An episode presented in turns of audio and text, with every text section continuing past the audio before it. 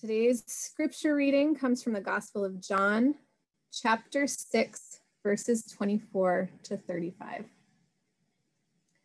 Once the crowd realized that neither Jesus nor his disciples were there, they got into the boats and went to Capernaum in search of Jesus. When they found him on the other side of the lake, they asked him, Rabbi, when did you get here? Jesus answered, Very truly, I tell you, you are looking for me not because you saw the signs I performed, but because you ate the loaves and had your fill. Do not work for food that spoils, but for food that endures to eternal life, which the Son of Man will give you. For on him, God the Father has placed his seal of approval. Then they asked him, What must we do to do the works God requires? Jesus answered, The work of God is this to believe in the one he has sent. So they asked him, What sign then will you give that we may see it and believe you? What will you do? Our ancestors ate the manna in the wilderness. As it is written, He gave them bread from heaven to eat. Jesus said to them, Very truly I tell you, it is not Moses who has given you the bread from heaven, but it is my Father who gives you the true bread from heaven. For the bread of God is the bread that comes down from heaven and gives life to the world. Sir, they said, always give us this bread. Then Jesus declared, I am the bread of life. Whoever comes to me will never go hungry, and whoever believes in me will never be thirsty. This is the word of the Lord. Thanks be to God. Our preacher this morning is our very own Samuel Caraballo, who is joining us all the way from Puerto Rico. And we're so grateful for the technology that allows him to do this and for his willingness to join us while he's off enjoying the beach. so we're glad you're here, Samuel, and I would just like to pray for you before you begin. Lord God, we thank you for the opportunity to hear from our brother in Christ this morning, and we ask that your spirit would pour out on him and that the words of his mouth would be pleasing to you, and that you would fill our hearts and minds with what you have for us to learn today. In Jesus' name, amen.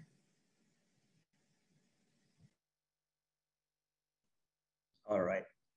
Good morning, everyone. Um, happy to see all of you from the island of Puerto Rico. Um, I realize that this is a, an act of faith because although we are in a computer, you never know what's going to happen. So, um, but we pray to God that um, the internet uh, stays uh, stable. And um, but I really wanted to say that I uh, we've been here for almost you know a month and a half, and uh, we miss I miss my church. I do. Um, it doesn't matter um, where we going and anything like that. But I, I, I, recognize when I travel far away from Massachusetts that um, Christianity is not something that is meant to be lived in isolation, right? It's something that um, you live with the uh, your community, and uh, you are part of my community. So um, I dearly miss uh, being um, with you guys in person and and also closer in terms of distance. But um, today I just want to give you a quick report from from this island.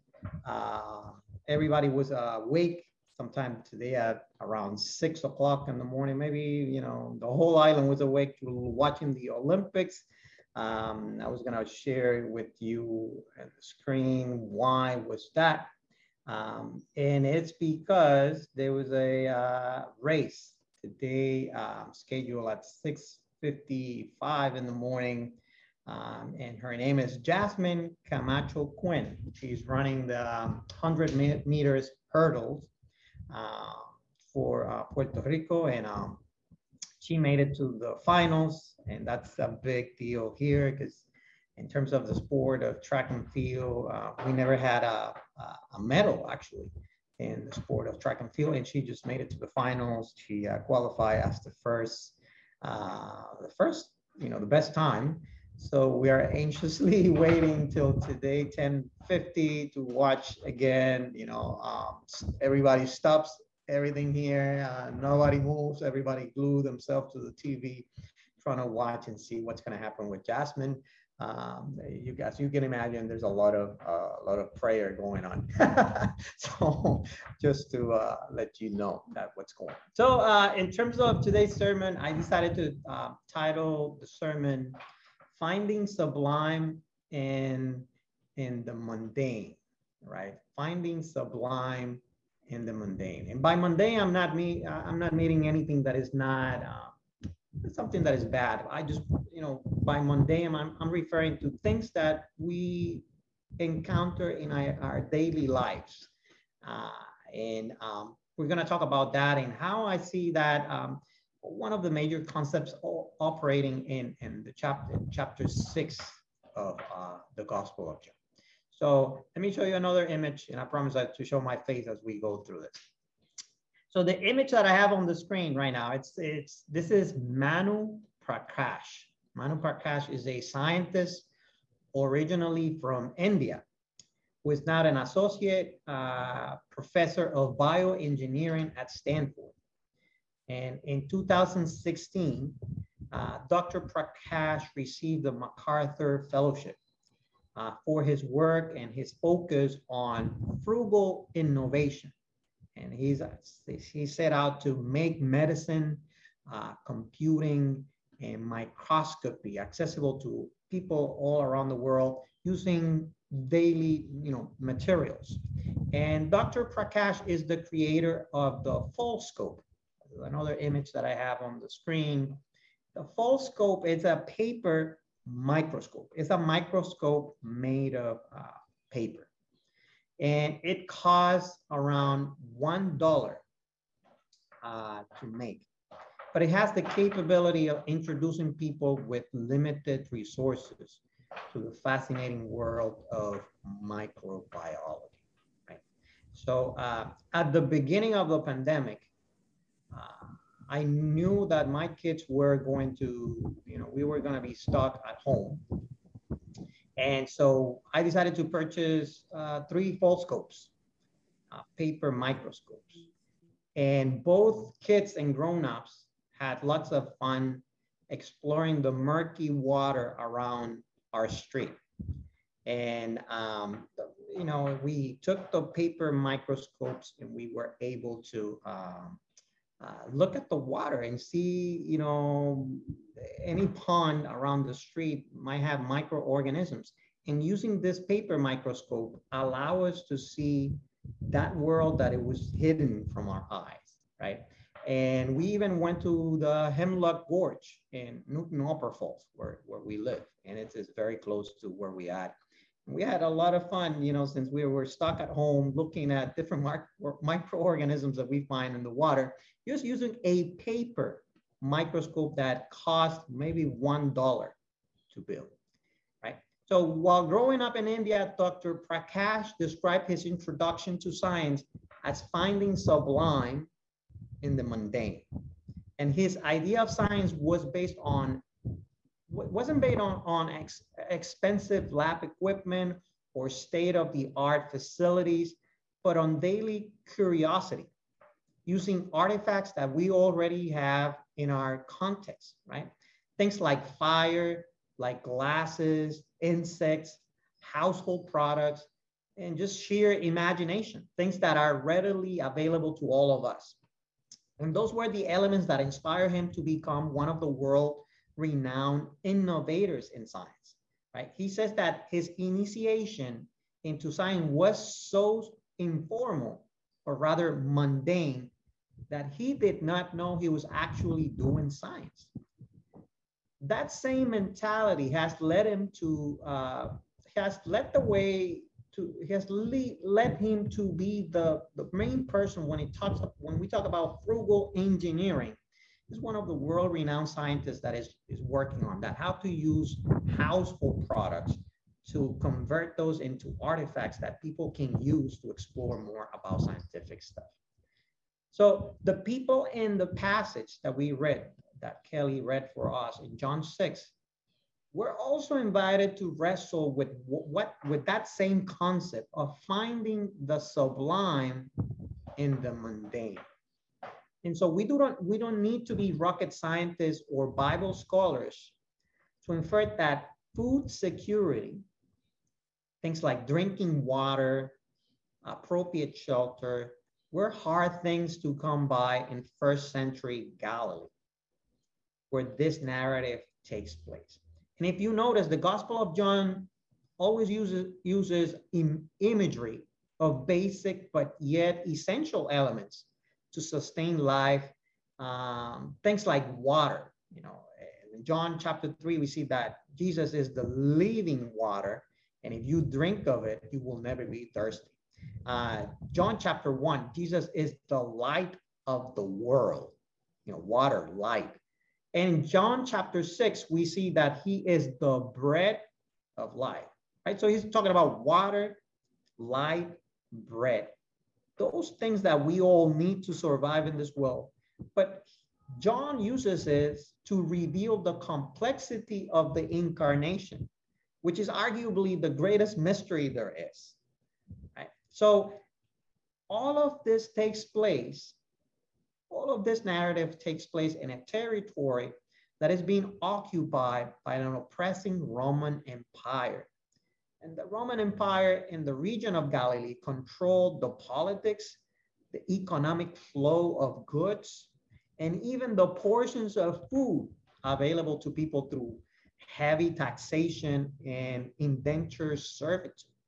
That was the role of the empire. So we're, we're talking about people who were very, very oppressed, who relied on, on things like water, light, and bread to sustain their life in the midst of this occupation.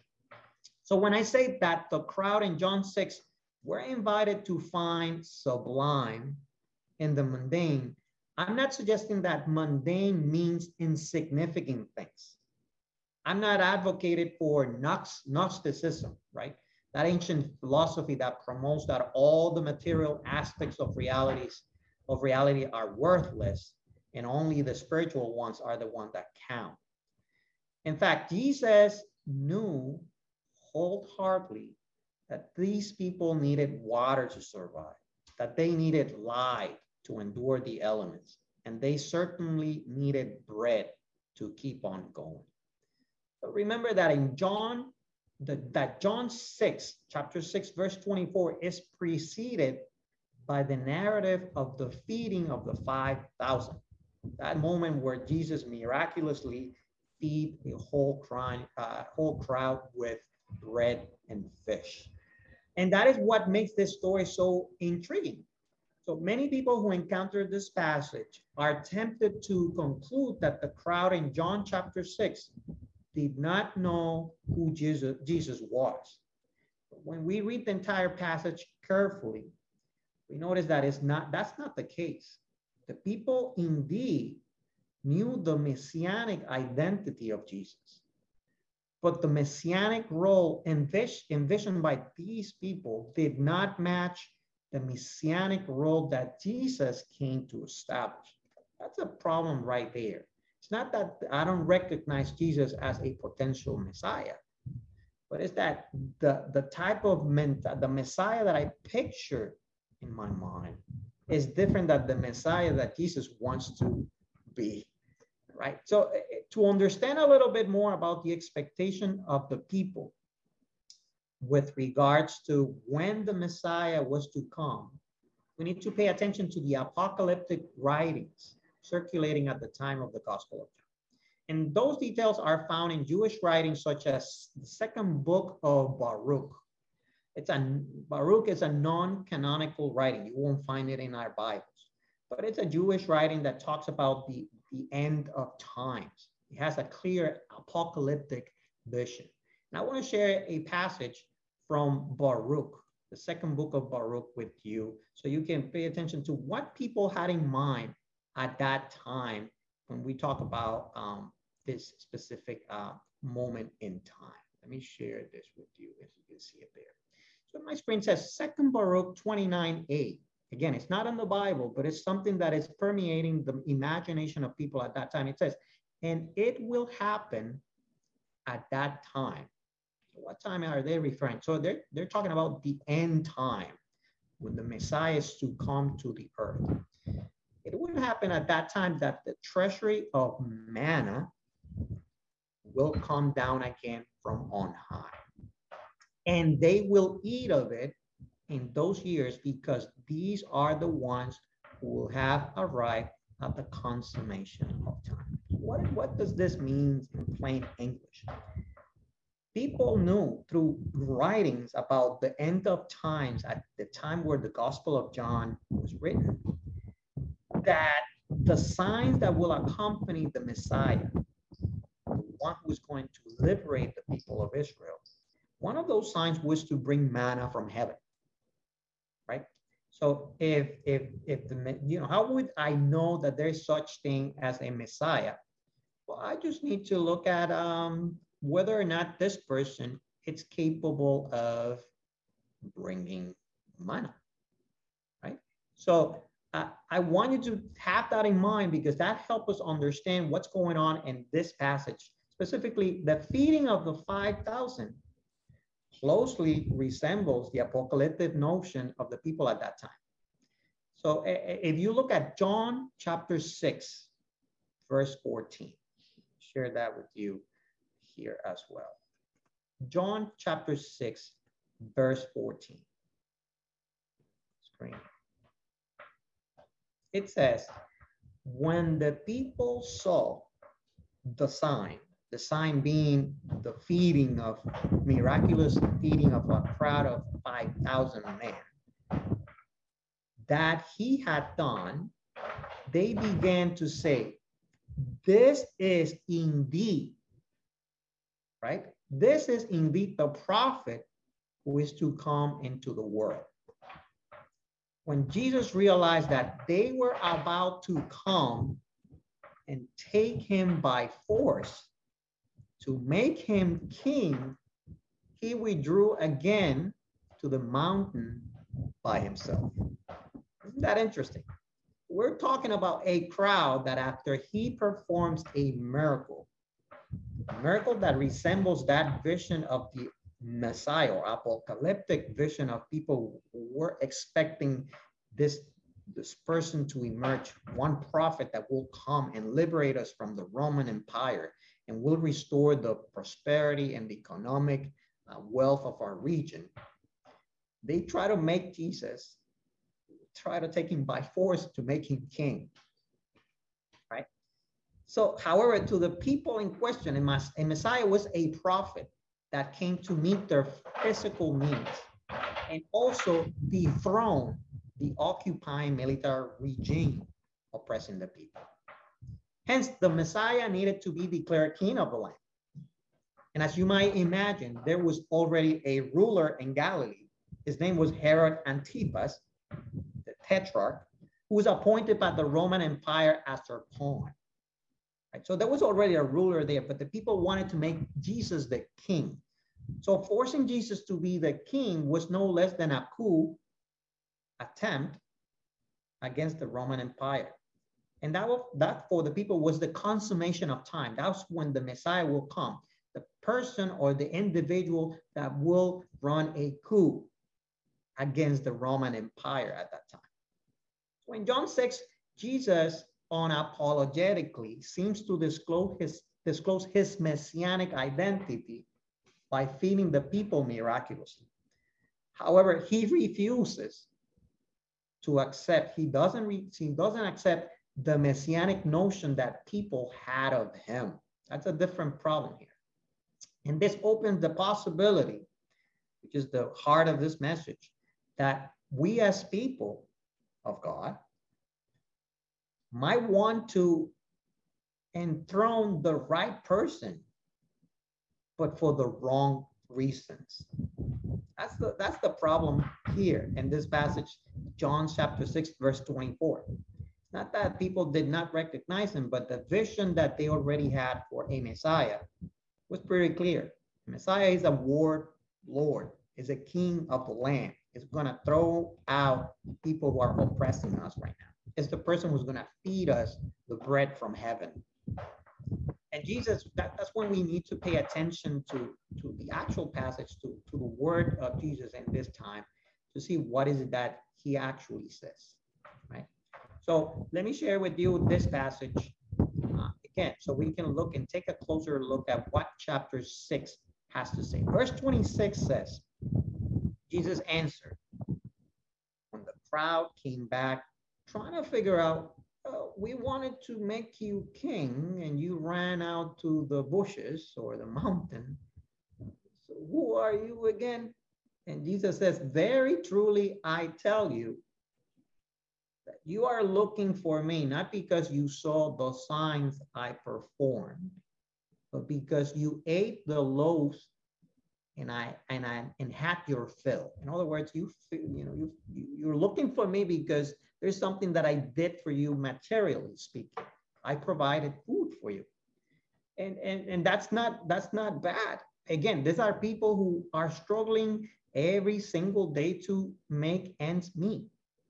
And Jesus miraculously took the time to feed the crowd. He will not let them go out without getting something to eat. Now, it also says that do not work, Jesus speaking, for the food that spoils, but for the food that endures to eternal life which the Son of Man will give you. For on him God the Father has placed his seal of approval. So, and imagine the crowd coming on, you know, what are you talking about? We're, we're expecting you to do something else here, right? And you just told us that you uh, are the person who has the seal of approval from God. Okay, we get that. But that not work for food that spoils, but food that endure in eternal life. We we didn't come here to talk about eternal life. We need some we, we need a fix right now. This is something that is taking place in our land right now. Eh, so what are you talking about? And this is interesting. The question that they reply back to Jesus. Then they ask him, Jesus just, you know, just told them that I'm the person who God has placed a seal of approval. And the people go back and say, what must we do to do the works of God?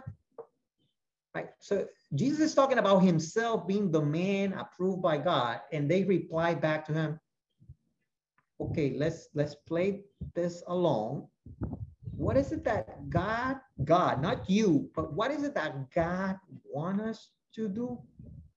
We certainly do not see you're a man. We're not God. So what must we do to do the works of God again? In other words, come again. What, what, what are you talking about? Right?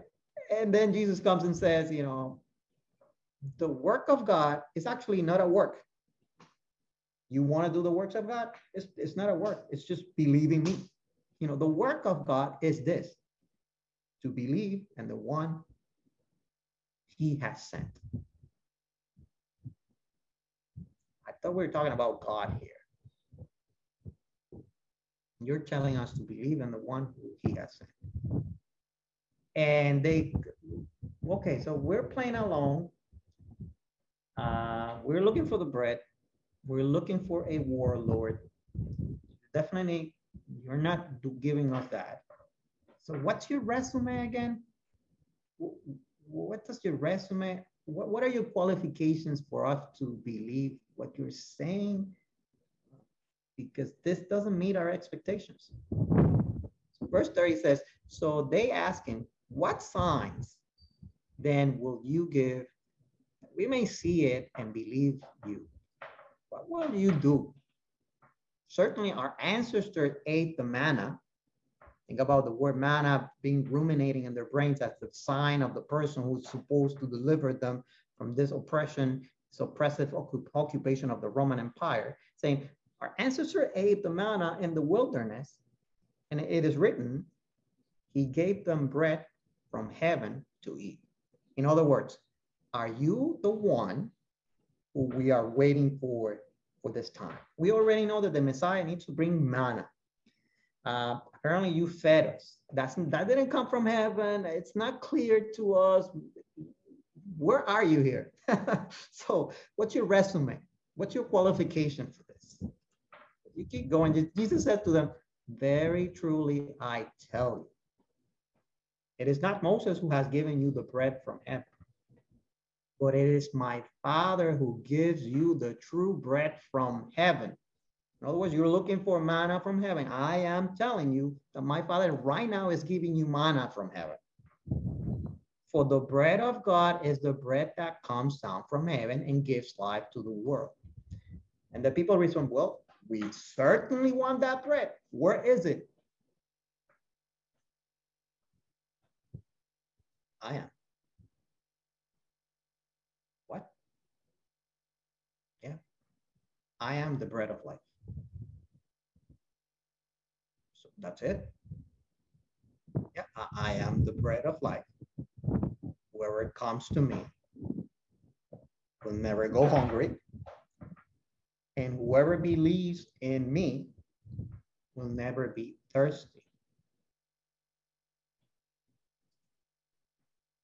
So let us examine the individual and collective implications for Christians in this passage? There's a confrontation here. People were looking for something. They found something else. And something else that forced them to transcend the here and now into something that lead them to think about the eternal life. Don't you care that we're perishing right now? That it's so hard to find water, find bread, and you tell me you're the bread of life. I need something to eat. Jesus said, Well, I already fed you. So, individually speaking, through this narrative, we learn that we run the risk of making Jesus the king of the land for the wrong reasons. And our understanding of who Jesus is or what he ought to do for us might be our own way to try to make Jesus king by force. And suddenly, the notion of confessing Jesus as king, a lot of Christians confess Jesus as king and Lord of our lives, gets a little complicated, right? Because the question is no longer whether he is king of our lives, but whether what kind of king is he? Yeah, we, we don't dispute that he is the king, right? What kind of king did he come to be? The question is no whether it's no longer whether we think he can perform miracles. He certainly can. He just fed us. But whether we wish to use his miracles to satisfy our own needs against the agenda that he already has as the one who's approved with the seal of God. Maybe we just want to use Jesus to crush our enemies or those who sponsor ways of life that are contrary to my values and my perceptions. To that, Jesus might respond, You are not following me for my signs, right? You are not following me for my signs or because you understand who I am, but because I have the power to make your wishes come true. Or you have a pressing need that I can fill. You're following me because what I can do for you. And I'm telling you, I came to establish an agenda that might not be in accordance to what you thought I was supposed to be doing. Collectively speaking, as the body of Christ, as Newton Covenant Church, we live in a society that expects church to meet only the physical needs of the marginalized, marginalized individuals. But only that. We're not supposed to use those, those mundane aspects to point people to a higher vision of reality that can only be fulfilled by the one who called himself the bread of. Otherwise, we would be proselytizing, or worse, We could be talk, taking advantage of those who are already in distress. The problem is that Jesus, according to John 6, chapter 24, did not come only to fill the bellies of those who were hungry. That was important for sure. He took the time to feed people. But in John, we see that Jesus, Jesus confronting those he fed to a higher calling of life that can only be satisfied, can, cannot be satisfied with just physical nourishment. Jesus did not claim to be one of the bread, breads of life, or he's not one of the lights of the world, or one of the fountains of living water. He said that he and he alone is the bread of life the light of the world, the living water, and that he and only he bear the seal of approval of the Father. And that's going to be contentions in the society that we are in because people want the church, you know, just mitigate the needs. Don't talk about anything about your, your, your beliefs. Just feed the people. That's not what the Bible is saying today. it's actually saying, you know, imagine the church feeding people after a hurricane or an earthquake or in the midst of a pandemic. And later saying, oh, by the way, guys, beyond the food, the clothes, and the medicines we can provide you, there is one who is the everlasting bread, the everlasting light the everlasting water, the everlasting medicine for your souls. It's not that we don't care about your whole person, but the reason why we do what we do is not just pure humanitarian help. We're trying to be faithful and obey our commission to point people through whatever means necessary to the one who came to give us life, hope, and transform us. The one who called us to love our enemies. The one who called us to be good stewards of this earth. The one who called us to be like him. Oh, how dare you use this moment of vulnerability in the lives of individuals to proselytize these poor souls. That's that's the criticism that we're always to get. But based on John 6, we would have to respond based on what Jesus did in this chapter.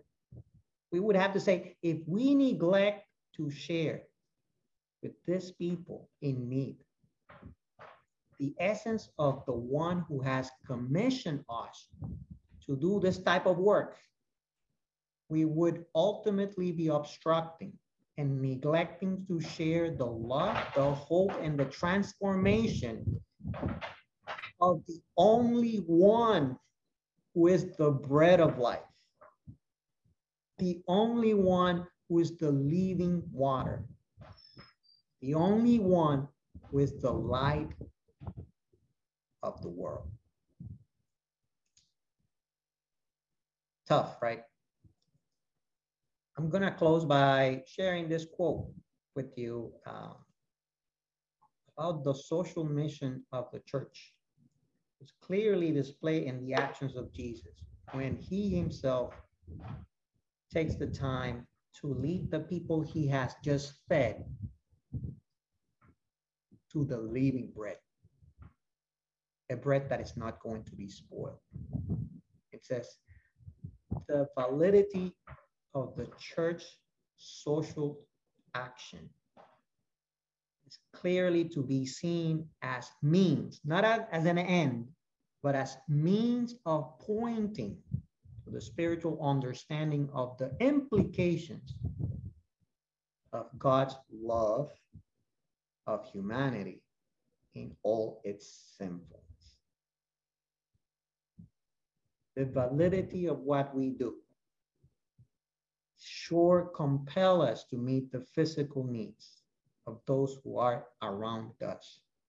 But that's not the end, that's a means to point to people to the sublime reality that there is one who bears the seal of approval from God, and only in him we can find true satisfaction for our souls, for our lives, for everything we do, and from where actually we live and dwell. Let's pray. Thank you, Lord, for um, this time that you have allowed us to look at this this passage that it's at times a little convoluted.